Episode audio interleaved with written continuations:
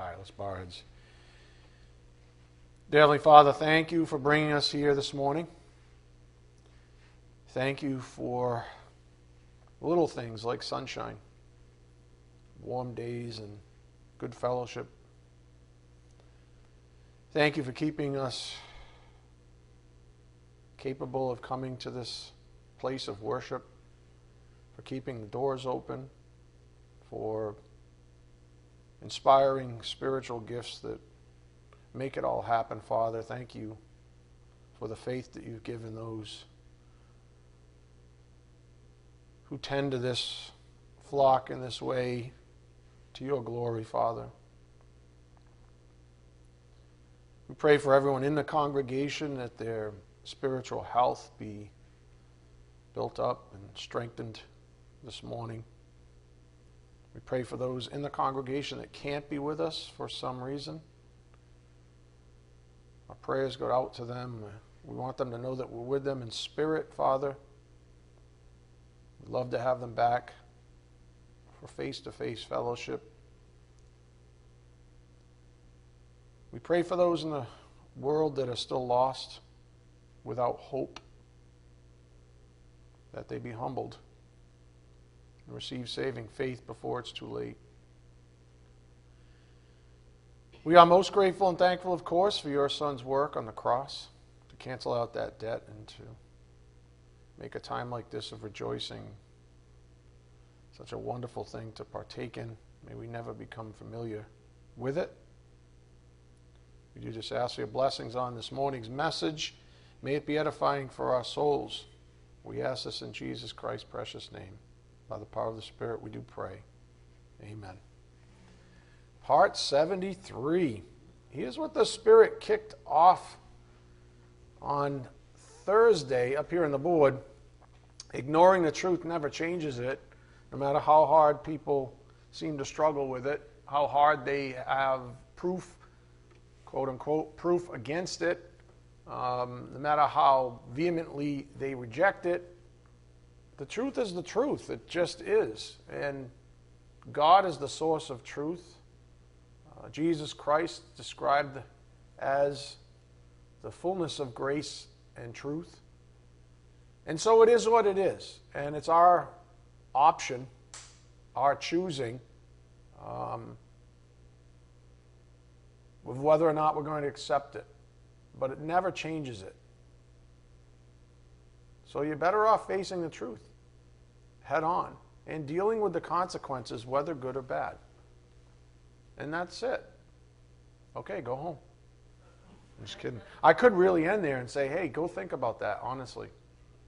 Because that's really what the Spirit's going to illuminate this morning, over and over, that it's the truth. And whether we like the truth or not is literally not the issue at all. It just is. And we're just so much better off just orienting to it. And it just literally takes all the guesswork out of life. It's when you start challenging the truth, or you don't like the truth, or your human sensibilities are offended by it, or your human flesh is kind of up in arms over it. It's when we get into that game that things become difficult, that misery sort of seeps in, right? And it starts off sort of slow at first, and you're like, oh, it's not too bad, you know, I'm just kind of...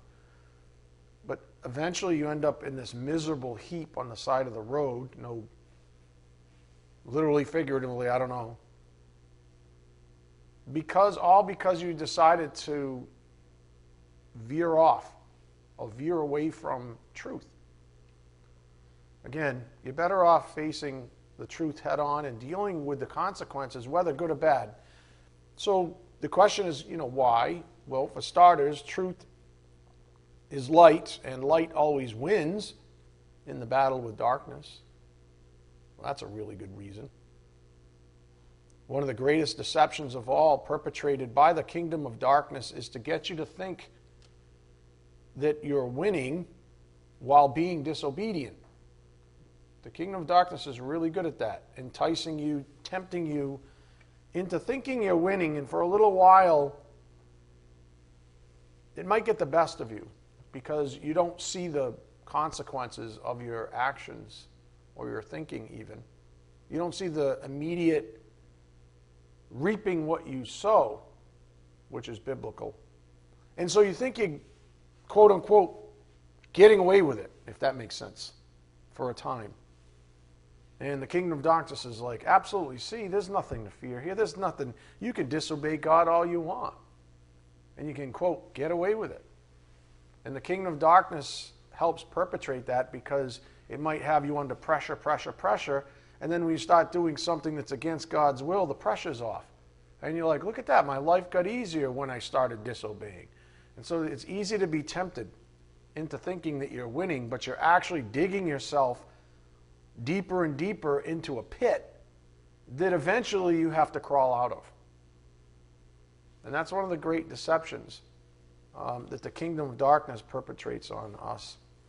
The best example, and if DJ was up here, he would certainly say the same thing, I know that, is with so-called romantic love, the whole, quote, love thing, where for a time, some call it the honeymoon phase, life is grand, new relationship, things are exciting, and, the world starts leaving you alone, and the next thing you got somebody paying attention to you, and all your human sensibilities are now being sort of, quelled, if you would, or satisfied for a time, and, life, you think life is grand, and then eventually it all comes crashing down because it was never from God.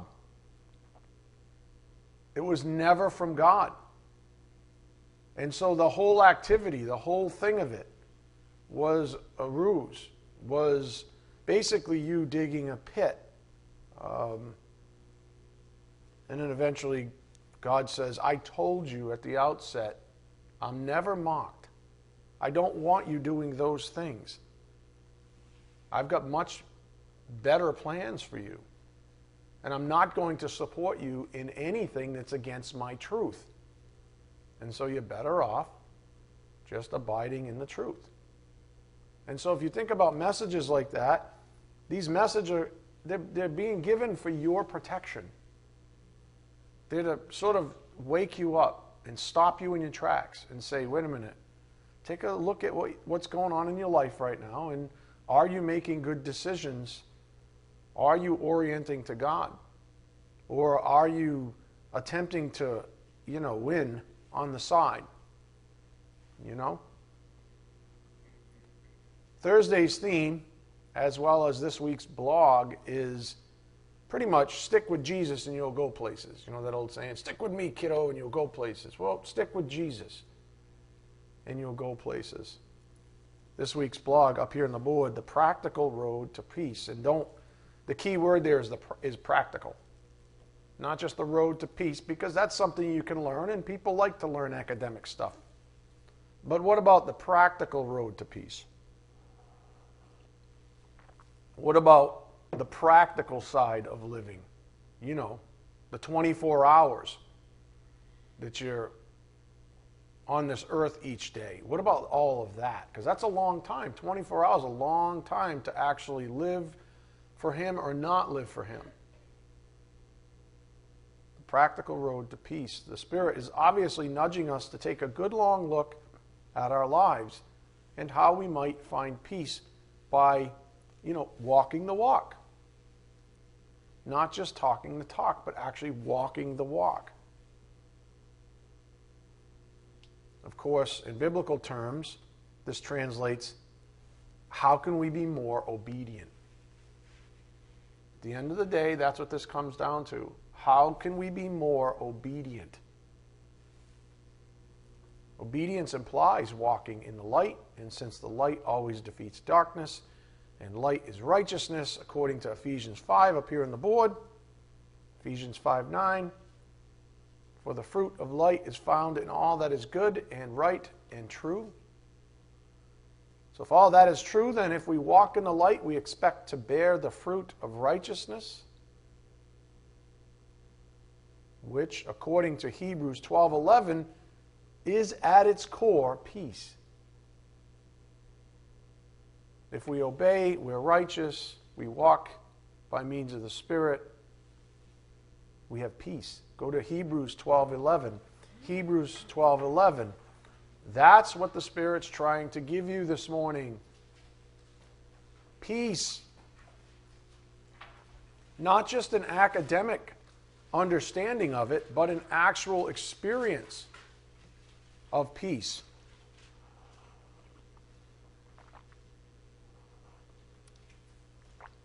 Hebrews 12:11.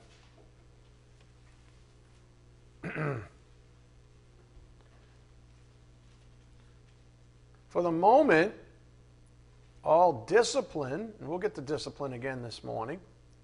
For the moment, all discipline seems painful rather than pleasant, but later it yields the peaceful fruit of righteousness to those who have been trained by it. Maybe while you're going through it, you're huffing and puffing and dragging your feet and crossing your arms and stomping here and there. But at the end of the day, if you trust the Lord, and His Word says later it yields the peaceful fruit of righteousness to those who have been trained by it, then you have something to look forward to. There's hope in this endeavor of obeying God. In other words, if we're to just net it out, I know I said a lot of stuff and it might even have been somewhat difficult to thread it all together. I get it. Here's the takeaway. Obedience, also known as righteousness, obedience means peace. How about that? That's it. Obey God, you have peace. Disobey God, that peace is disrupted, misery seeps in, yada, yada, yada. Oh, but I'm winning the game right now. No, you're not. You're digging a hole. And the kingdom of darkness is leaving you alone because it knows you're an idiot. How does it know you're an idiot? Because this is the 100th time you've done it, which means you're also a slow learner. You get what I'm getting at? Go to, again, you're at Hebrews 12:11, right? But later it yields the peaceful fruit of righteousness to those who have been trained by it. Again, obedience, also known as righteousness, means peace. Scribe that into your notebooks or your memories right now. Do yourselves a big favor. Obedience means peace. Go to James 3:18. James 3:18.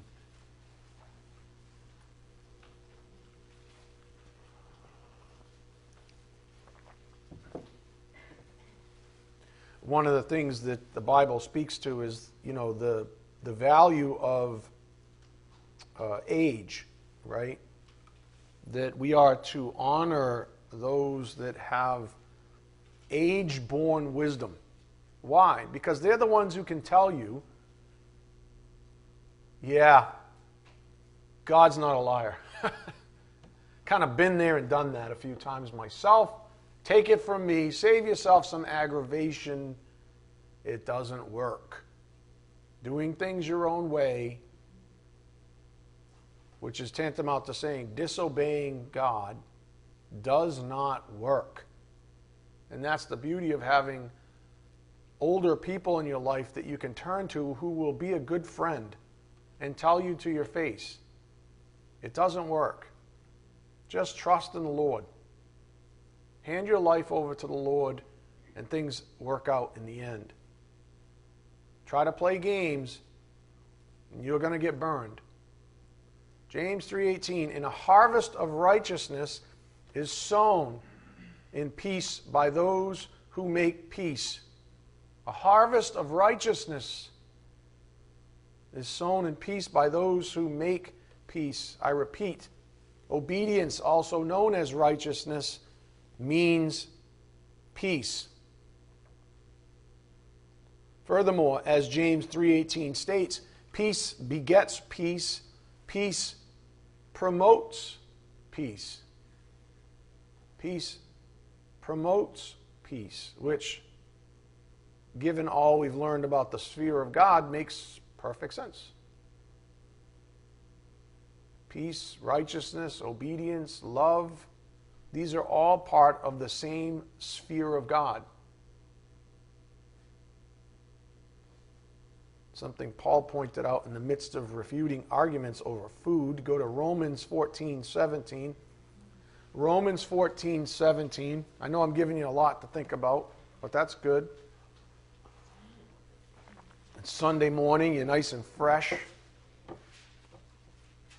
Romans 14:17. At least you're not looking through some kind of weird haze out of your eyeball, like I am. I had to put all this weird ointment in my eye because of this sty in my eye. And you know how that goes, right? Then it gets on the, like, the lens, and you're like, it's kind of funny, like it's all hazy. Do you know what I'm getting at? Yeah, that's what I'm dealing with right now. Can you see it?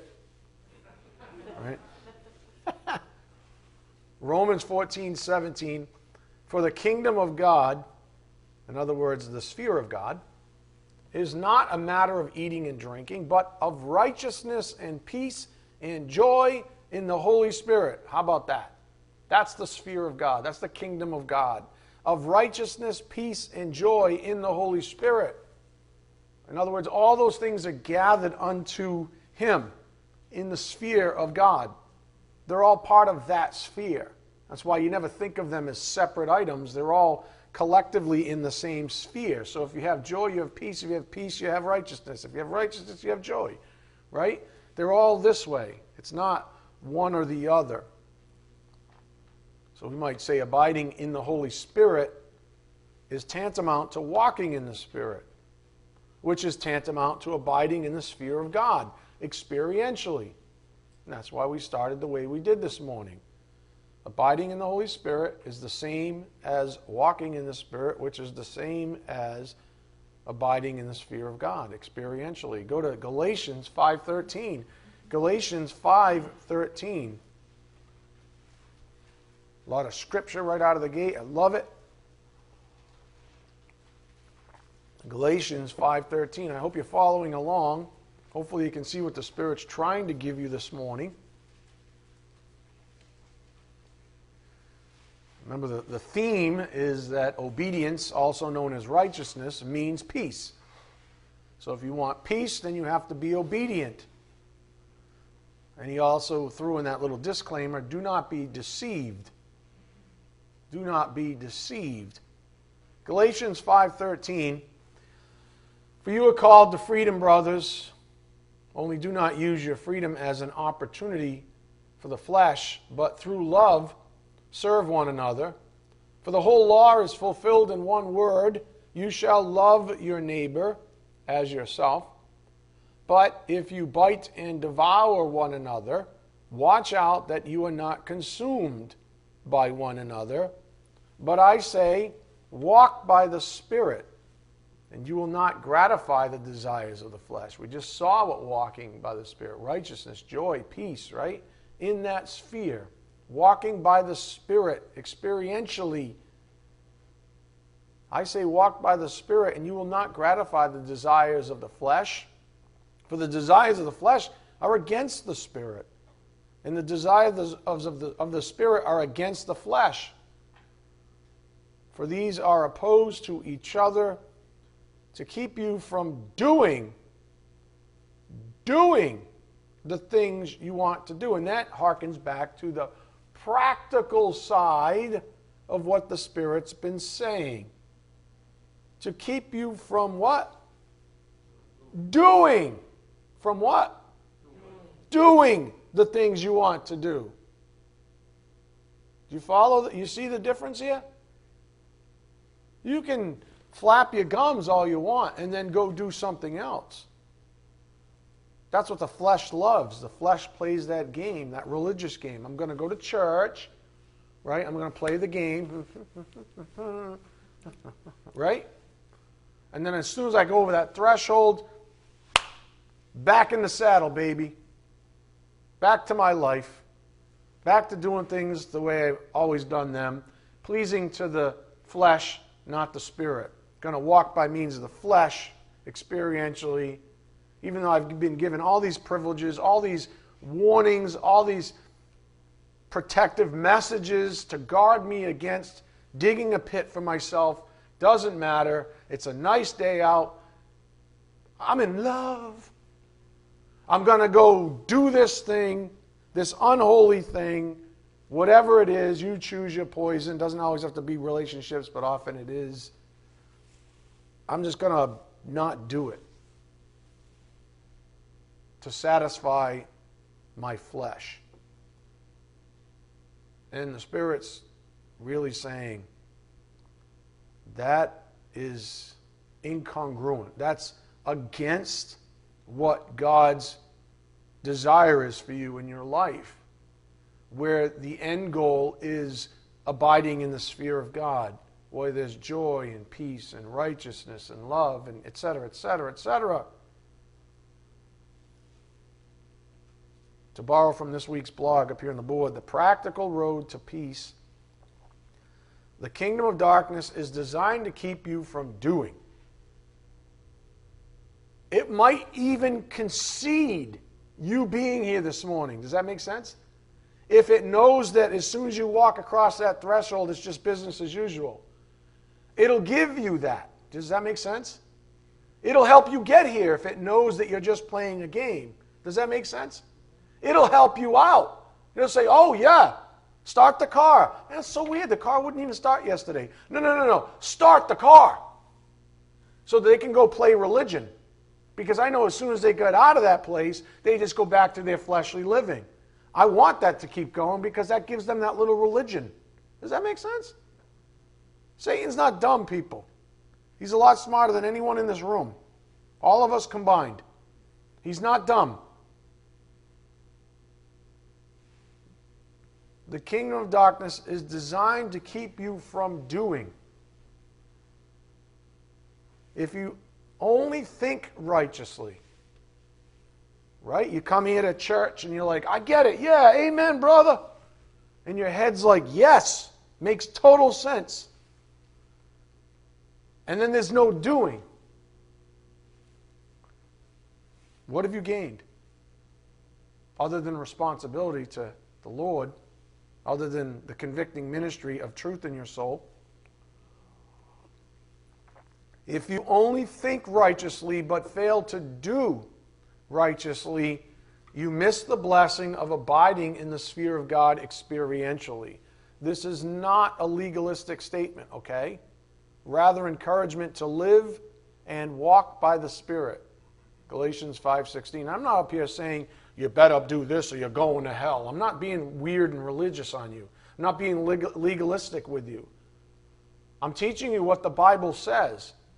That if you want to be blessed, you have to be doers of the word. Sound familiar? James 1:21, not merely hearers who delude themselves, but doers of the word. Not just people who think it's great and grand and wonderful and it resonates and hallelujah and I'm so convicted. Woo, woo, woo, woo, woo. Up. It's 11:30. I'm out of here. Back to my world. Back to my practical living in the flesh. Geez, I wonder why come Wednesday I'm miserable. You're right? In other words, the kingdom of darkness is designed to keep you from doing. If you only think righteously but fail to do righteously, you miss the blessing of abiding in the sphere of God experientially. This is not a legalistic statement, rather encouragement to live and walk by the Spirit. Galatians 5:16. We have the indwelling Holy Spirit inside of us, if we're a believer. We are called to submit to Him and utilize His power to live our lives. This is what true obedience looks like. We submit to Him. We walk in the Spirit. That's what it means to be obedient. So again, this is what true obedience looks like, and therefore true righteousness, and therefore true peace. Are you seeing a pattern here? I hope so. Walking in the light always wins. Up here on the board, light shines into darkness. Light always wins. If you are deceived, even if you don't know exactly how, then keep taking in the light, which is the Word, and any darkness in you will be exposed and defeated. assuming you remain humble in receiving said truth. Let's review that magnificent chapter we read last time. Go to John 3:19. John 3:19.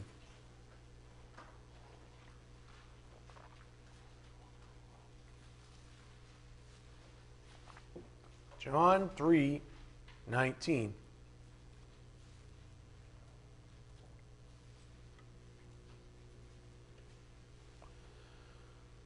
And this is the judgment. The light has come into the world, and people loved the darkness rather than the light because their works were evil.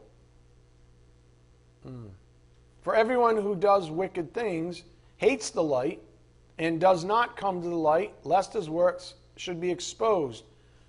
What word do you see there twice? Does. For everyone who does wicked things, hates the light, and does not come to the light, lest his works be exposed. A lot of doing there, isn't there? A lot of doing, staying away from the light. A lot of practical things going on there. A lot of doing. As doing the wrong thing. And then look at verse 21. But whoever does, doing, right? Doing, whoever's doing, whoever does what is true comes to the light so that it may be clearly seen that his works have been carried out in God. His works, in other words, his doing, have been carried out in God. And so it's hardly sufficient just to come to church on a Sunday morning and say, I've met my quota, or some weird, truly legalistic thinking. I've met my quota for the week. I went to church. I'm a good little doobie. You know, my grandparents patted me on the back and said, oh, good job, sonny boy or sonny girl. You know, you did the right thing. You went to church. Big deal. Honestly, big deal. To whom much is given, much is required. So you get these pearls given to you. What do you do with them? What do you do with them?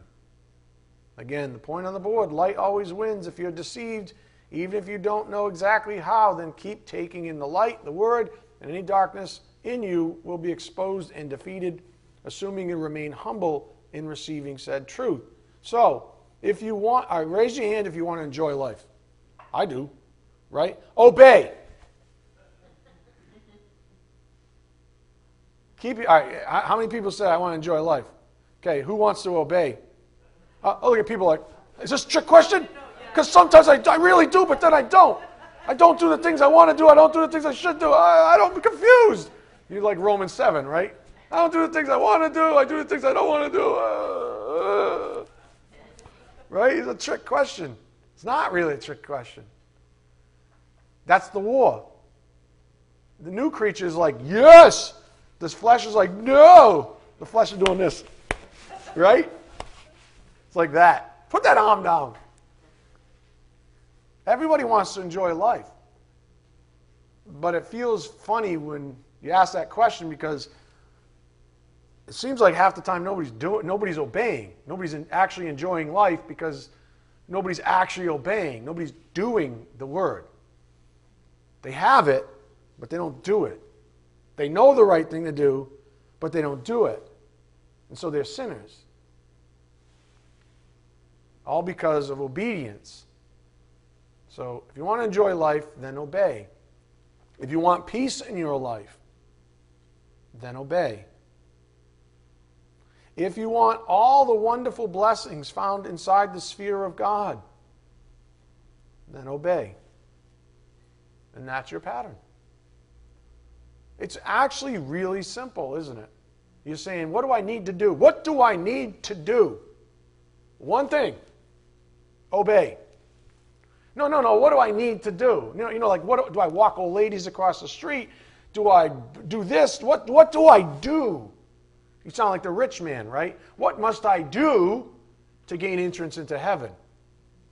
And Jesus basically said, get your attitude straight, first of all. Right? You first have to learn how to love others, but that's another story. It's really simple. You don't have to learn to do anything religious. You just have to obey. So there's, like, this is a perfect example, coming to church. Why did you come to church? Because you were going like this? Check box, good for the week? Or because you were obedient? Because God says you need to learn the word, you need to submit to that pastor that I gave you to submit to. You need to submit to the word. See, they're two different things, though. So you have your pattern, obedience. Obedience. You're here, hopefully, because you're obeying, not because you're religious. One is in accord with the Word of God, true obedience. One is obedience to a construct from the human flesh we like to call legalism or religion, false religion, where you're thinking God's going to bless you out because you're doing what looks good on paper. Two completely different things. Completely different things. And so if you really think about obedience, it's obedience to the Word. So whatever's in your Bible, whatever God the Holy Spirit convicts you of, it can't just end here.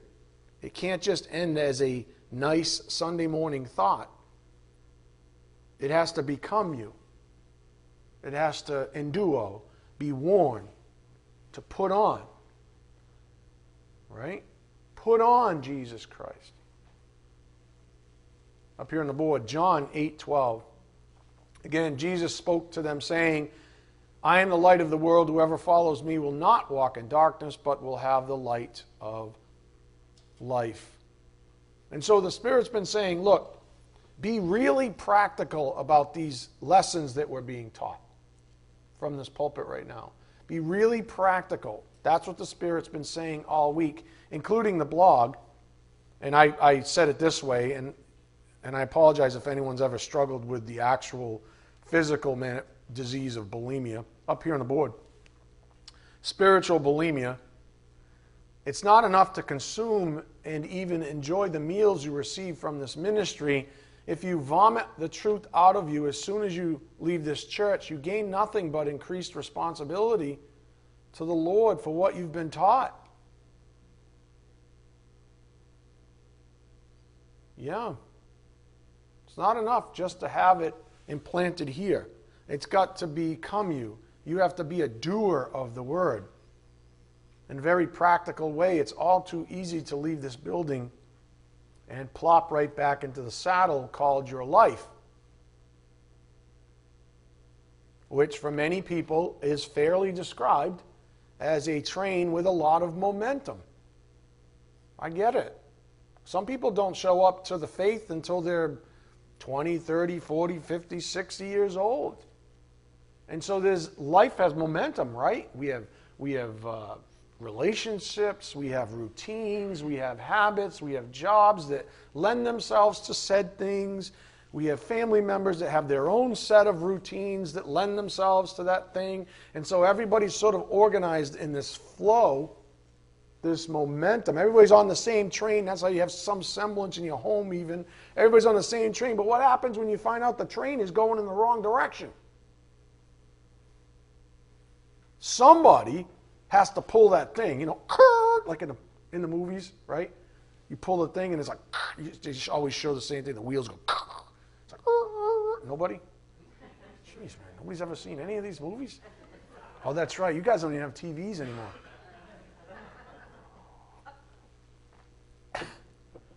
Right? It's a lot. And that's where leadership comes in. And I believe very fiercely even that that's why God puts the man on trial as the head of the household, because we're supposed to be the leader. We're supposed to be the first one reaching for that thing that says, this is going to get ugly because my family's not going to like one bit what I'm doing right now. But I have to do it because I'm the leader. God made me the leader. Boom! And all you hear is, what? Right? What do you mean? It starts with the woman, curse God and die. You still hold fast to your integrity? Curse God and die. I'm not saying it always happens like that. And the kids are like, oh, you don't understand. Right? You know my life. But somebody has to do it. Otherwise, the train just keeps on going. Right? Somebody has to take that stance for Christ. And if you don't, who will? Not just men. I'm not even just talking to the men at this point. They have the sort of highest order of authority in a family, but women, you do too. Children, you have your own levels of authority over yourselves even. If you don't take that action seriously, who's going to do it then? Honestly, who's going to stop that momentum? If you don't stand up for Christ, who's going to do it?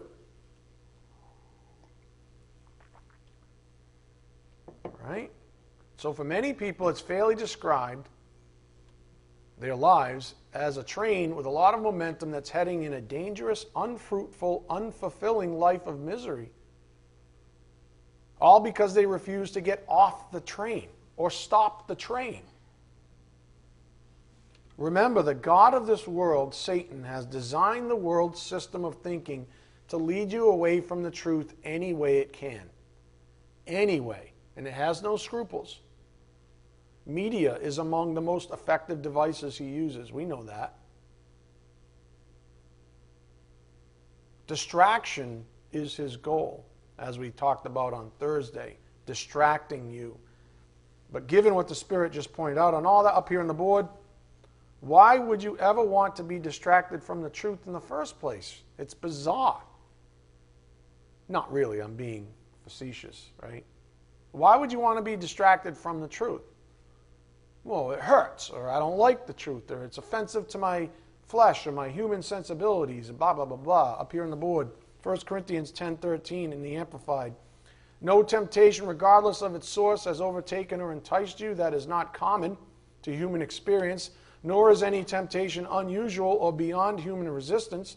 But God is faithful to His word. He is compassionate and trustworthy, and He will not let you be tempted beyond your ability to resist.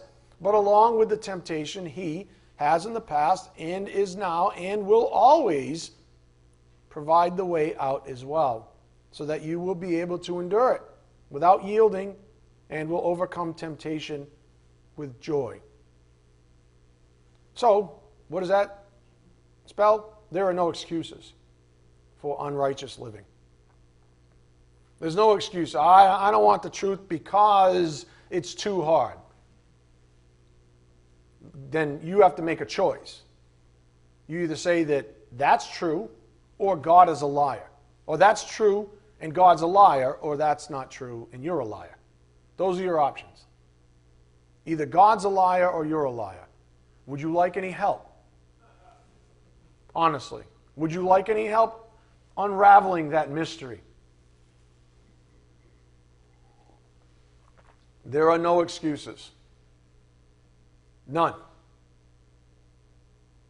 Say it with me. How many? None. There are no excuses for not doing the Word of God. There are no excuses for disobedience. None. None. Oh, but, there's no buts. It's literally none. So stop making excuses, because that only propagates the train. Well, I can't get off now because, well, you know. No, not really. I get it. I understand. But not really. Eventually, you think that's going to get harder or worse? It gets harder. The longer you wait to rip the Band-Aid off, right, the more it welds to your skin. If you have, like, hairy arms like mine, it hurts. Right? TMI? I'm sorry. Right? You know what I'm getting at, right? You're better off ripping that Band-Aid off now than tomorrow, or a week from now, or a month from now. And if that means getting rid of people in your life, certain people in your life, then do it. If that means separating from certain circumstances or situations in your life, then do it now. Like, really, do it now, because it only gets harder. Each day that you let it go by, you give the kingdom of darkness more glue. And Satan shows up every day and goes, Let's just put a little bit more glue under there. Right? And just, it gets stickier and stickier and stickier. It does not get easier. It gets harder. So you're better off cutting bait now. There are no excuses. Remember, simply knowing the truth is never enough. We are called to walk in it. Hence our previous principle up here on the board, the practical road to peace. The kingdom of darkness is designed to keep you from doing. If you only think righteously but fail to do righteously, you miss the blessing of abiding in the sphere of God. Experientially, this is not a legalistic statement, rather encouragement to live and walk by the Spirit. The truth is that God wants all of you, not just your brain. Does that make sense? God wants all of you, not just your brain, not just your thoughts. He wants all of you. That is the truth that is clearly stated in Holy Scripture. Sadly, not everybody wants this truth, though, up here on the board. Why not the truth? Well, a lot of people want to be lied to because they've been deceived into thinking that their life will be easier. Some of you right now are going, man, it'd be real easy if the guy would just lie a little bit. I really did not like it when he said you might have to separate from certain people. And you know in your heart already who those people are.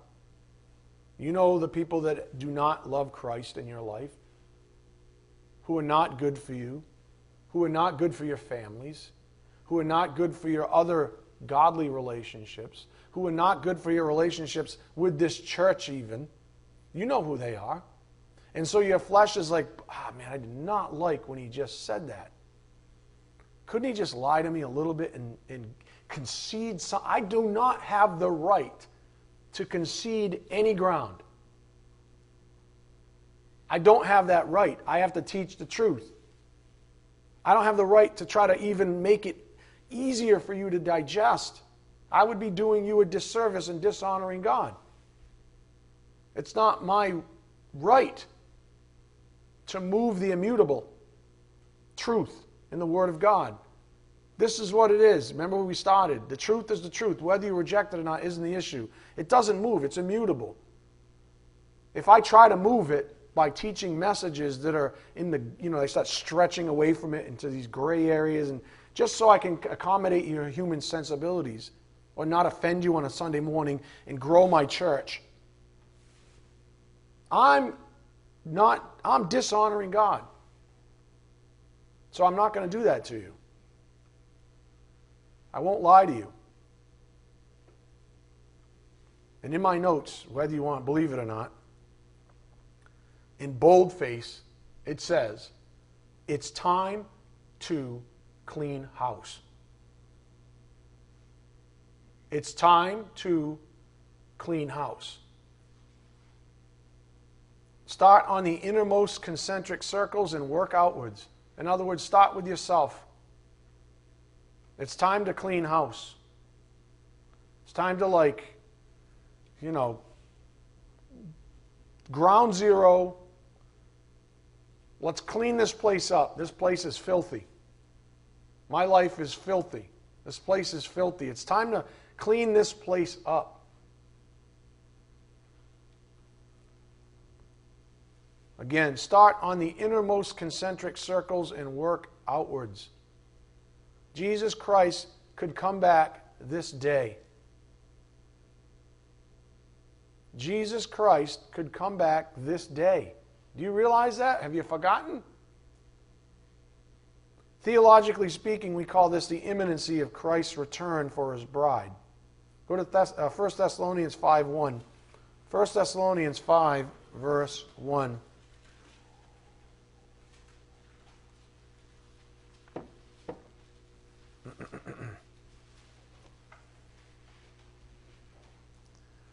First Thessalonians 5, verse 1.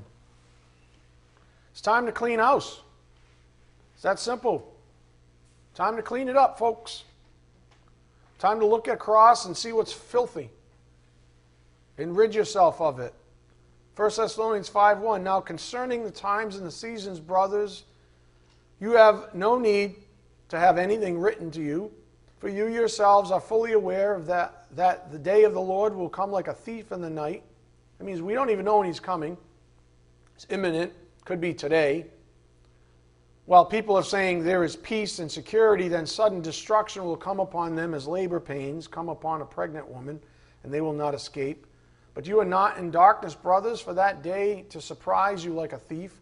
You are all children of light, children of the day. We are not of the night or of the darkness. So then, let us not sleep as others do, but let us keep awake and be sober, not intoxicated by the world.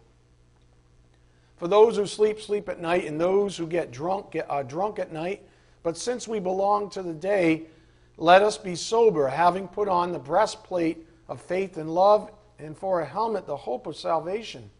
For God has not destined us for wrath, but to obtain salvation through our Lord Jesus Christ, who died for us, so that whether we are awake or asleep, we might live with him. Therefore encourage one another and build one another up, just as you are doing.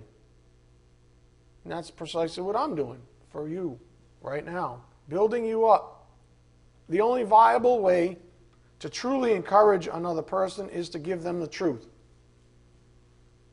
Honestly, truth be told, right? I can try to appeal to your sensibilities and, try to be a nice guy and a swell guy and, you might like me a little bit more, but what truth did I give you?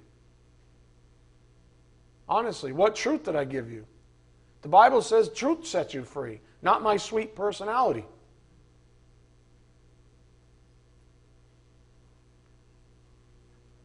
The only viable way to truly encourage another person is to give them the truth. And if that truth is convicting or painful even, then good.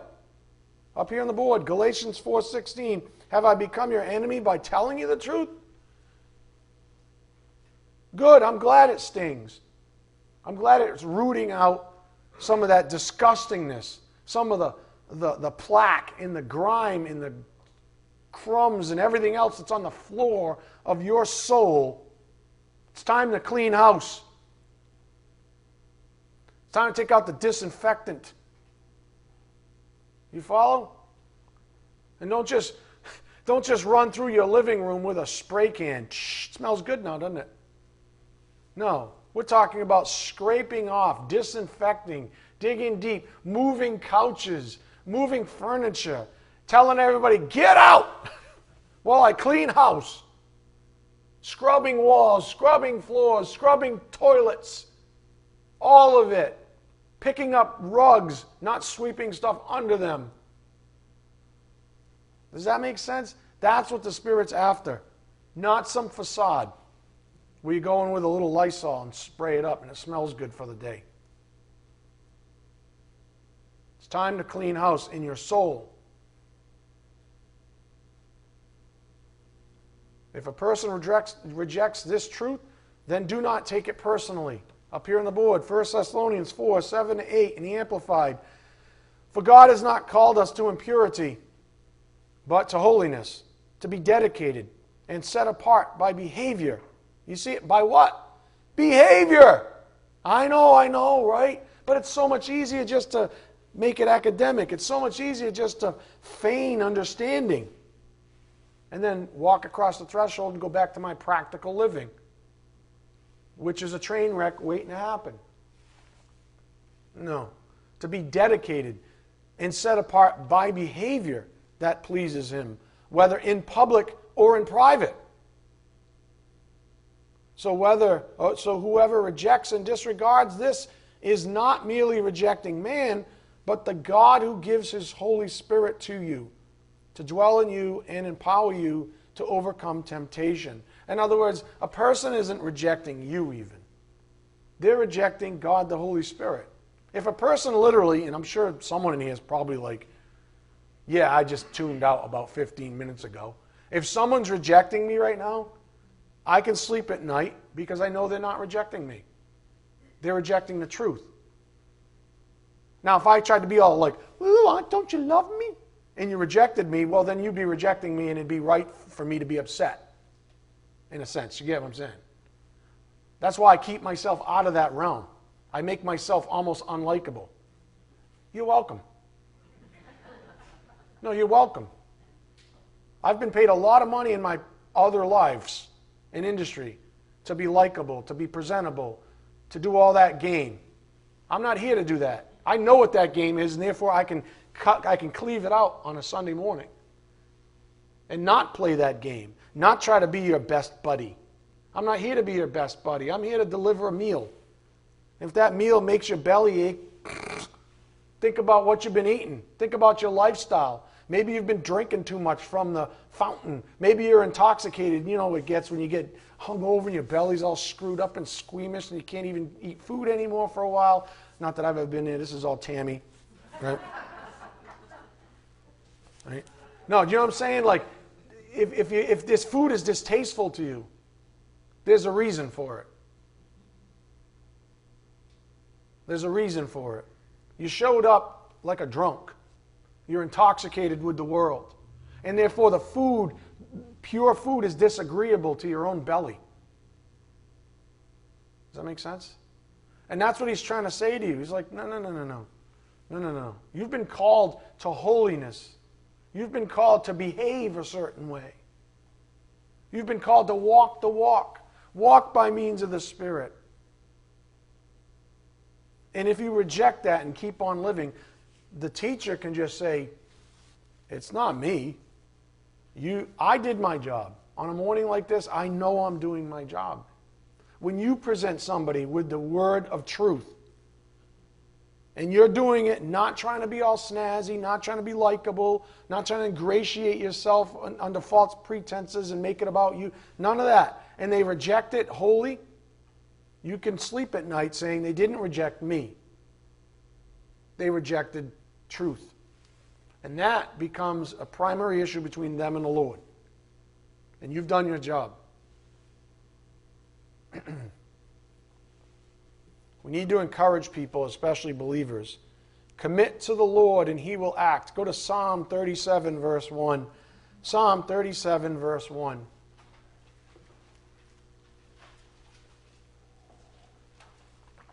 Commit, right? Commit to Him. Commit to obey. They're almost synonyms in some ways, commitment and obedience.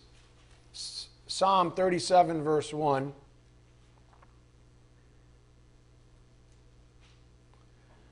Psalm 37, 1. Fret not yourself because of evildoers, but be not envious of wrongdoers, for they will soon fade like the grass and wither like the green herb.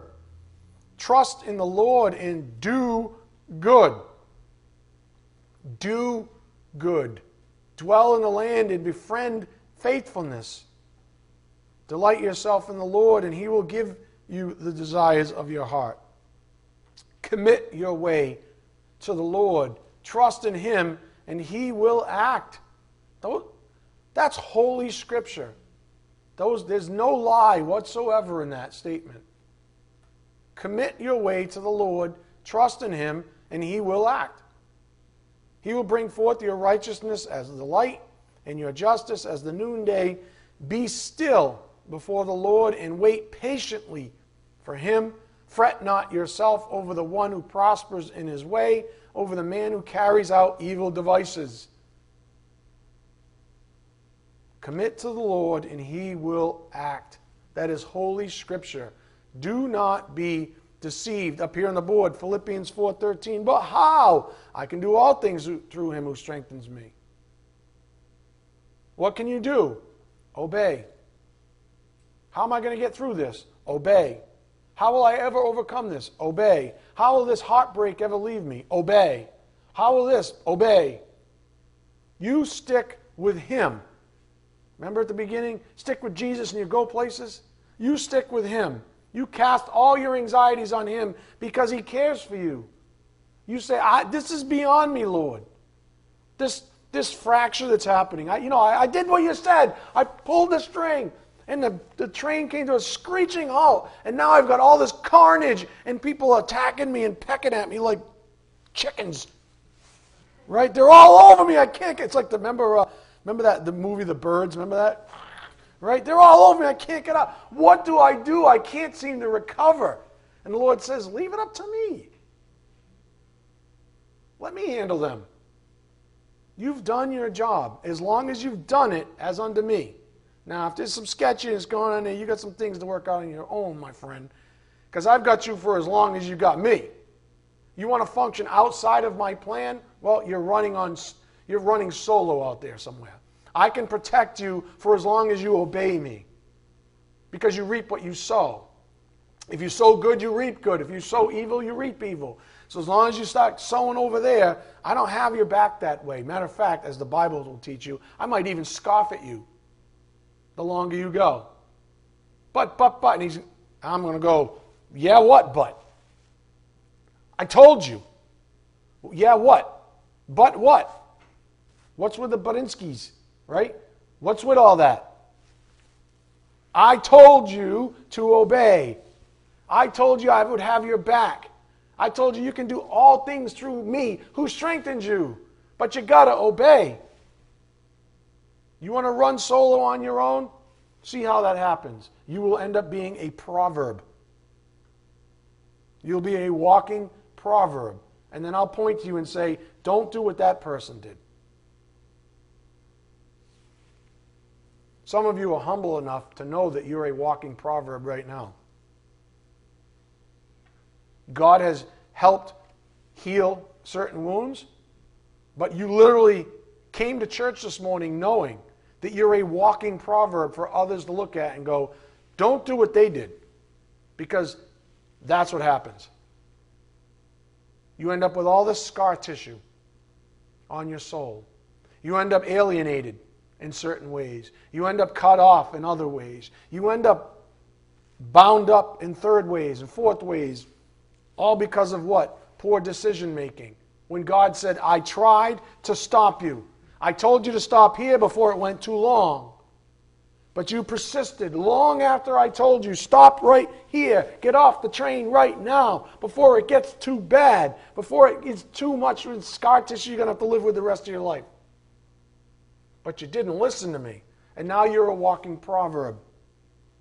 I'm glad you're humble enough to accept that truth.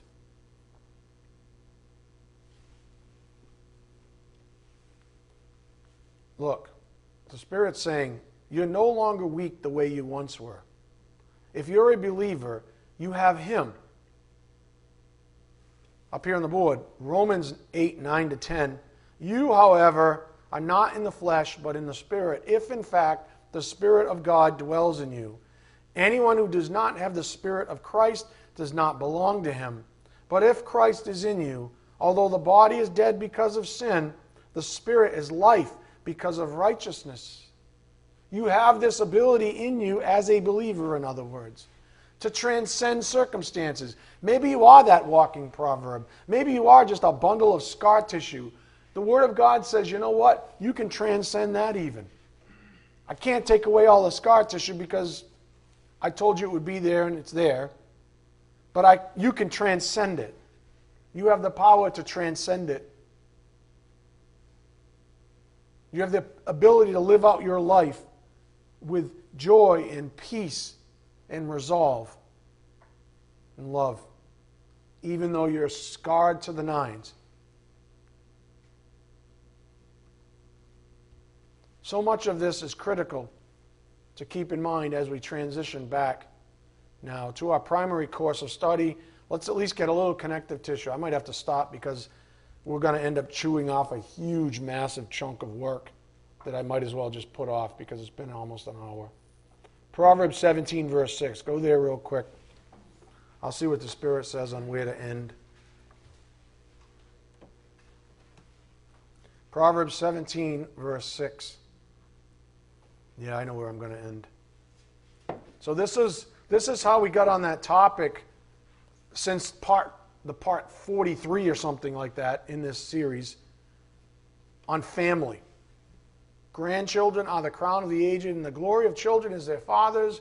In other words, there's this whole, I even drew it out for you if I remember correctly, there's like an ecosystem in the family, right? That it's not just one family, but it's family over, children become parents, and then they have children, and their children become parents, and there's this sort of like linkage throughout the generations, and that's the visual that the Spirit gave us at the outset here. And that's how we ended up on families in general. Last Sunday, we received a nice overview of our messages on family. And since we didn't get to finish that, I was going to finish this morning, but obviously the Spirit had an awful lot to say otherwise on some other really important topics. But let me at least give you the front end of the review up here on the board. On divine institutions, God is the one who created the institutions of marriage and family. Always, please always remember that. And it wasn't just for believers, it's for believers and unbelievers. God created the institution of marriage and family for everyone. He also chose to make us in His own image. So it makes sense that since family is a big deal to God, then it's a big deal to us as well. Therefore, up here on the board, God loves godly families. And I think this is where I'm going to end. Up here on the board, the value of discipline. The value of discipline in the family.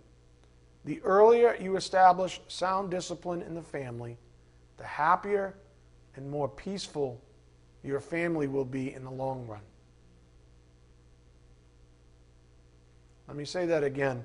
The earlier you establish sound discipline in the family, the happier and more peaceful your family will be in the long run. You might even say fewer scars, less scar tissue. The Spirit wants us to know what a godly family structure looks like so that we can model our own after it and be blessed. That's why all the work on family. And it starts with discipline. Discipline implies what? Obedience. What did we just learn at the start of class? If you want to be blessed, obey. If you want peace, obey. You want to be in the sphere of God? Obey. In the family, as we've learned, is a microcosm of God's family. And so when a family is godly, the rubbernecking angels can look at it and go, hey, that looks just like yours, Dad. I know. See what I can do by grace? I'm a gracious God.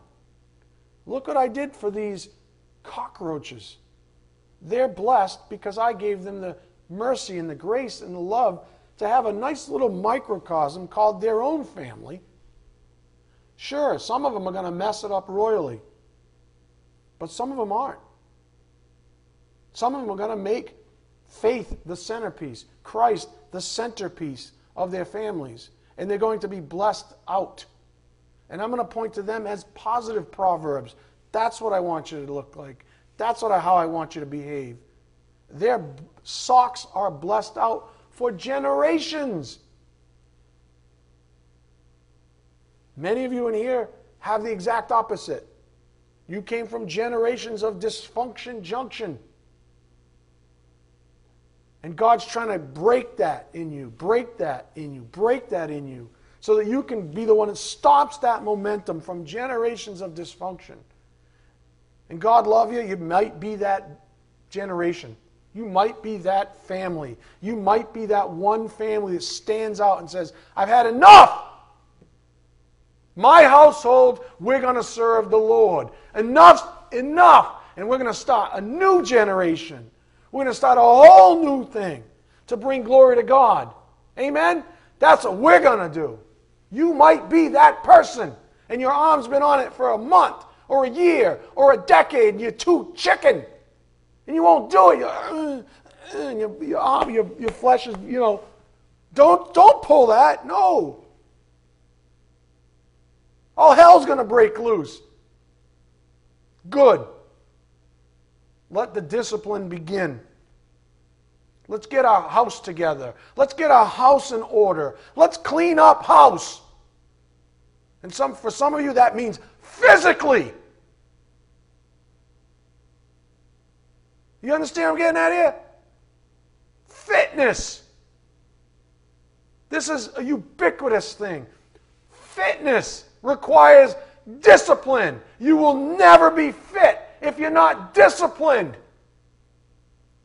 Some of you are like, I don't know why it doesn't work. Because you have no discipline. You're not fit in your personal life, your physical life, your emotional life, and not your spiritual life. Because you're unfit. You have no discipline.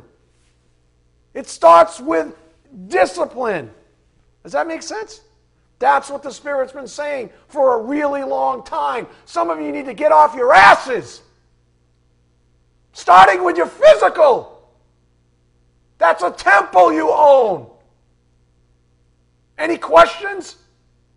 How about spiritually? How about emotionally? Fitness. What do you think is at the root of fitness? Discipline. And why am I saying this with such fervor before I let you go? Why? Because it's obedience. That's not even me talking. That's me filled with the Spirit. God the Holy Spirit says, be obedient. I'm the one who told you to take care of your life. I'm the one who told you to do and behave properly to bring glory to me in a manner that's worthy of me. Do you understand? This isn't Ed Collins. I got my own problems to deal with. Thank you very much. This is about discipline. This is about being fit across the board. So that's your answer.